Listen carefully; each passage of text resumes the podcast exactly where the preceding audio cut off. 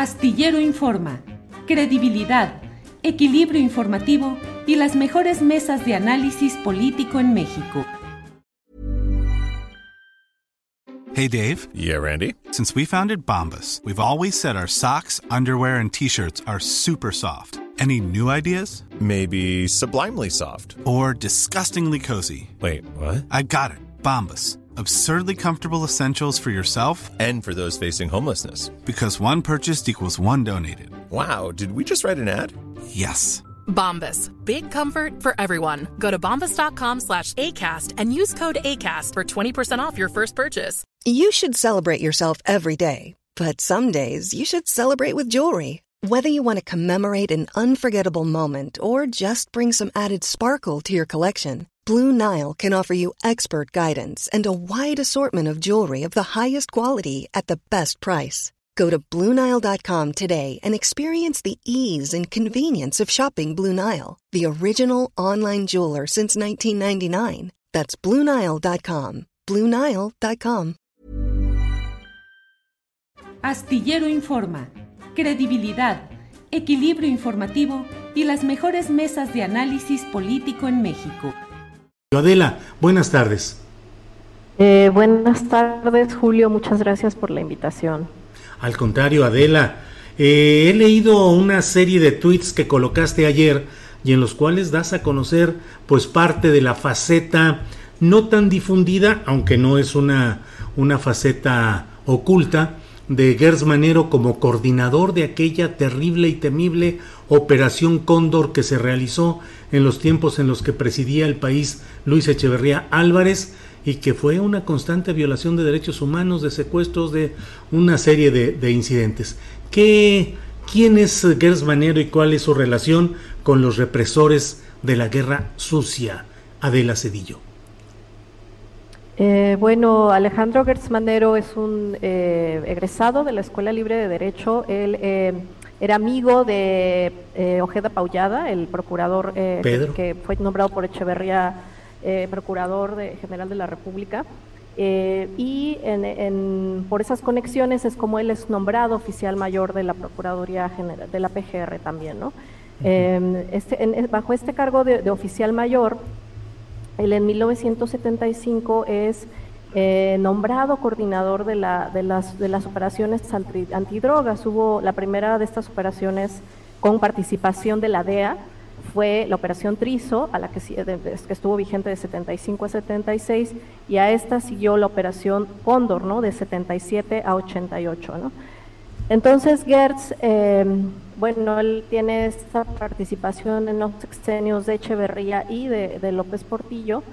Eh, quiero enfatizar que la, operación Cóndor no solo era una operación contra las drogas, también fue una operación como el, en el que en el noroeste específicamente, porque estuvo, en todo el país, pero en el noroeste por su relación con, eh, con, eh, la intersección entre movimientos guerrilleros y narcotráfico, se dio una convulsión social eh, pues eh, impactante, ¿no? Eh, los, los órganos de seguridad estaban todos los días eh, combatiendo guerrilleros, narcotraficantes, campesinos que estaban al borde de, tomar las armas. Fue una, una, una era de mucha eh, movilización social, de mucho, bueno, obviamente pues estaba la Liga Comunista 23 de septiembre, entonces se juntan muchos fenómenos. Cuando me refiero específicamente a los estados de Sinaloa, Sonora, Durango y Chihuahua, que son conocidos como el cuadrilátero de oro, ¿no? Entonces, la, estas operaciones antidrogas no solo buscan eh, a, a los narcotraficantes, sino que también buscan eh, a los presuntos guerrilleros, ¿no? ¿Quiénes, eh, ¿Dónde están los guerrilleros? ¿Qué, quiénes, ¿Qué comunidades los están apoyando? Porque la Liga sí tuvo una presencia muy fuerte en el noroeste, de hecho el noroeste es la región donde la Liga alcanza una conexión con los movimientos sociales, movimientos agraristas y estudiantiles específicamente. Entonces, por ejemplo, la CIA da instrucciones para que la Operación Condor también se busque a guerrilleros y se busque eh, el armamento, la procedencia del armamento. Entonces, en la Operación Cóndor detienen a muchos activistas sociales, campesinos, este, eh, eh, solicitantes de tierras, peticionarios, Eh, detienen a guerrilleros, bueno, presuntos guerrilleros, detienen a, de hecho, durante la operación Cóndor hubo más detenidos por la guerrilla que por el narcotráfico. Em, en, el, detenidos desaparecidos, quiero decir, registrados, conocidos, ¿no? Hay una enorme cantidad de casos que no se conocen, hay un subregistro impresionante. Eh, y bueno, eh, definitivamente, aunque eh, puede ser engañoso pensar en Operación Cóndor como una operación solo antinarcóticos, pues no, también está este elemento profundamente político, ¿no? Y definitivamente, pues Gers Manero es el coordinador nacional de la Operación Cóndor, entonces, pues él está y es amigo personal de, Ojeda Paullada, que tiene un papel muy destacado en la Guerra Sucia. Eh, entonces, bueno, el, señor sabe de lo que está haciendo, ¿no? No es... Eh, Em, que él hubiera, estado ajeno al, clima de contrainsurgencia que dominaba la época. Es, eh, ¿Y cuál es la responsabilidad específica de Gertz Manero en todo esto? Leí ayer en los tweets que colocaste que em, él no era un torturador personalmente, pero que nombró a torturadores en diferentes áreas de trabajo de aquella operación Cóndor. Sí, es, es pues definitivamente eh, la escala de mandos, pues él tiene una responsabilidad directa porque hay elementos que venían de eh, las redes del crimen organizado en el estado de Chihuahua, la zona mapolera, ¿no? lo que es conocido como el Triángulo Dorado, que es específicamente la zona mapolera de los altos de, Sinaloa, Chihuahua y Durango donde se cruzan estos, estos estados y ahí se produce, fue el principal productor de amapola en el país. ¿no? Entonces, em, había elementos eh, tanto de las policías, de la policías, policías judiciales estatales como la Policía Judicial Federal que eh, administraban las redes del, narcotráfico. Entonces hay una secuencia de documentos de la DFS explicando todo el, el involucramiento de estos funcionarios en la em, tanto la extorsión a narcotraficantes, porque pues obviamente las autoridades eh, buscaban un beneficio personal, em, pues la corrupción o el enriquecimiento personal.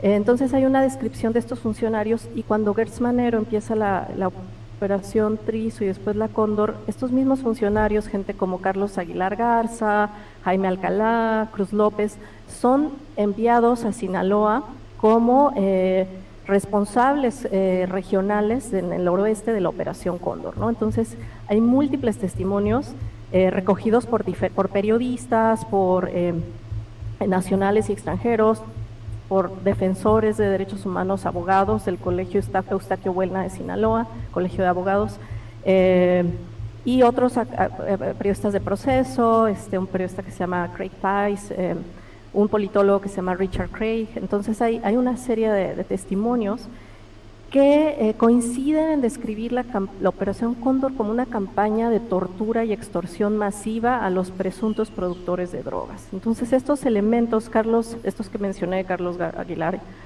eh, Jaime Alcalá, etcétera, son referidos constantemente como torturadores, ¿no? Como que personas que personalmente, a pesar de ser funcionarios públicos, personalmente llevaban a cabo estos actos de tortura eh, contra miles de campesinos. Por lo menos 5.000 campesinos fueron detenidos durante la Operación Cóndor. Eso me parece un, subregistro, ¿no? Yo creo que fueron muchos más. La, Operación Cóndor duró muchos años. Pero su peor etapa fueron los, justo el periodo de donde estuvo Gertz Manero como coordinador nacional, eh, donde hubo más tortura, desapariciones forzadas, ejecuciones extrajudiciales, mujeres violadas. Eh, claro, también la Operación Cóndor tenía un componente militar, no todo lo hizo la PGR con la Policía Judicial Federal, ¿no? Pero sí hay una, em, eh, un acuerdo generalizado, que fue una campaña de extorsión masiva, de tortura masiva, para eliminar a competidores menores del, del, negocio de las drogas, porque pues la, la demanda de drogas era muy alta, ¿no? Entonces todos querían su parte de, en el mercado y, esto determina que, la, PGR pues tenga este papel eh, que no me cabe ninguna duda que es, que es eh, planeado, a pesar de que los documentos aquí son un poco más ambivalentes, más ambiguos, pero claro que tuvo que haber sido algo planeado, porque fue algo sistemático, algo que duró muchos años, algo que siguió ocurriendo a pesar de las protestas de la sociedad sinaloense y el Triángulo Dorado, ¿no? Entonces yo sí responsabilizo al señor Gersmanero como alguien que siempre defendió el éxito de la Operación Cóndor como diputado de Movimiento de Convergencia. en, en, el 2009 me parece que él dijo que la Operación Cóndor había sido un éxito, ¿no? Entonces, eh, y cuestionó una campaña donde que generó miles de casos de tortura. Estos 5.000 campesinos que registran, que se registró oficial, en los que están en los registros oficiales, debemos asumir que todos ellos fueron torturados. Era un procedimiento estándar, era un procedimiento que aparte con mucha violencia de género, eh, a las mujeres las violaban invariablemente, ¿no? Entonces, eh, a mí me impresiona que Gers Manero se haya mantenido tantos años sin ningún tipo de cuestionamiento público, como el que sí tuvieron Aro y otros represores, ¿no? Eh, leí uno de los tweets que pusiste ayer, dice, la gente se imagina que a los represores de los años 1970 se les salía la baba con sangre, pero no, eran profesionistas ilustrados, escritores de novelas y obras jurídicas e históricas, gente como Mario Moya Palencia, Sergio García Ramírez, eh, Jesús Reyes Heroles y Alejandro Gertz Manero. ¿Represores ilustrados, Adela Cedillo? Claro, pues había nazis con doctorado, ¿no? Este, claro.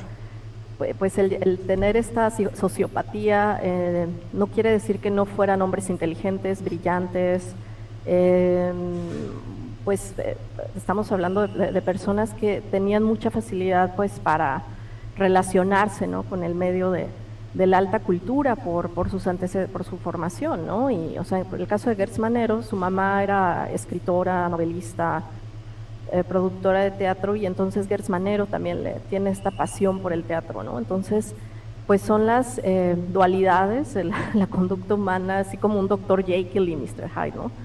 que represor de día, este, hombre ilustrado, perdón, hombre ilustrado de día, represor de noche, ¿no?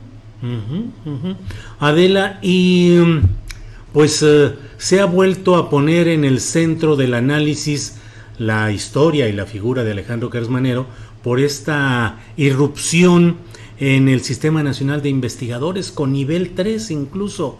En específico, ¿qué opinas de esa irrupción y cómo has visto la respuesta de la comunidad académica y de investigación sobre este tema?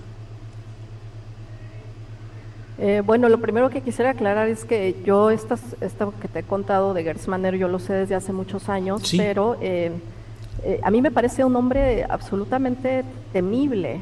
Es, un hombre em, que, bajo este manto de ser un hombre ilustrado y, y amante de las artes y la alta cultura, Em, no, la gente no alcanza a dimensionar, ¿no? De qué tipo de persona, con qué tipo de individuo estamos tratando. O sea, a mí me parece que, él ha tenido unas actitudes, actitudes realmente sociopáticas, ¿no?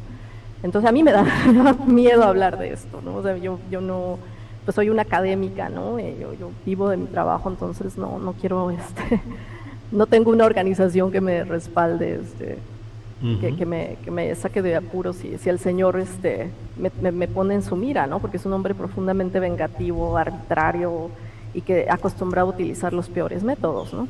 Em, entonces yo no dudaría que él se valió de esos métodos para obtener este nombramiento. No, no creo que haya sido algo que se haya dado simplemente porque fue un funcionario, porque es un funcionario de alto nivel, ¿no? Yo creo que tuvo que haber ahí algún tipo de mensaje indirecto, de este, no, no puedo especular porque no sé, ¿no? Pero no me extrañaría que eso hubiera sido la, el caso, ¿no? Ahora, definitivamente creo que si la comunidad científica eh, de que de por sí ha rechazado este nombramiento sin mérito, eh, supiera que estamos ante un personaje que debería ser investigado por eh, su participación en la Operación Cóndor y en otras operaciones eh, llevadas a cabo por la PGR que implicaron una violación masiva de los derechos humanos, yo creo que sería una, la, comunidad reaccionaría aún de una forma más furibunda, de una forma más, pues con un rechazo contundente hacia este personaje, ¿no? Como em, yo no soy parte del SNI, porque bueno, yo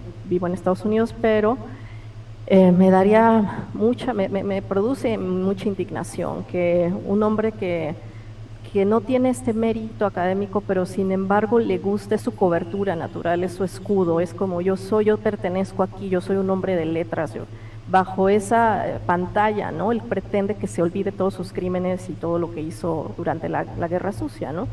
Entonces, em, creo que con eh, probablemente no conoce toda la trayectoria de este señor. Yo los, les haría un llamado eh, para em, que revisen la clase de persona de la que estamos hablando y la dificultad, evidentemente. Yo no puedo poner una denuncia contra este señor porque él es el fiscal general de la República y porque yo no tengo personalidad jurídica, ¿no?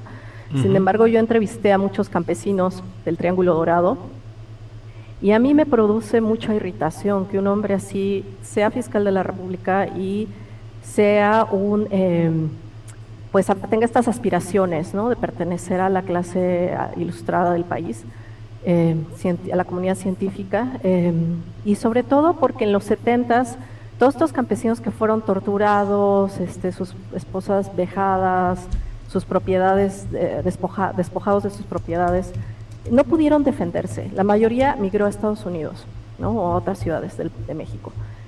Y no pudieron defenderse porque Gertz Manero era representante de una institución que los estaba atacando y criminalizando. 40, 50 años después, perdón, 40 años después es el mismo personaje en las mismas funciones, con todavía más poder y con toda la impunidad. ¿Quién va a poner una denuncia contra este individuo, no? Adela Cedillo, pues muchas gracias por esta oportunidad de asomarnos a la historia, la historia que siempre llega eh, pues a tiempo, con mucha frecuencia, para recordarnos quiénes son los eh, personajes que están en la cartelera política del momento. Adela, muchas gracias y seguiremos en contacto. Gracias, Adela, buenas tardes. Buenas tardes, Julio, gracias. Al contrario. Para que te enteres del próximo noticiero, suscríbete y dale follow en Apple, Spotify, Amazon Music, Google o donde sea que escuches podcast. Te invitamos a visitar nuestra página julioastillero.com. Hi, I'm Daniel, founder of Pretty Litter. Cats and cat owners deserve better than any old-fashioned litter. That's why I teamed up with scientists and veterinarians to create Pretty Litter. Its innovative crystal formula has superior odor control and weighs up to 80% less than clay litter. Pretty Litter even monitors health by changing colors to help detect early signs of potential illness. It's the world's smartest kitty litter.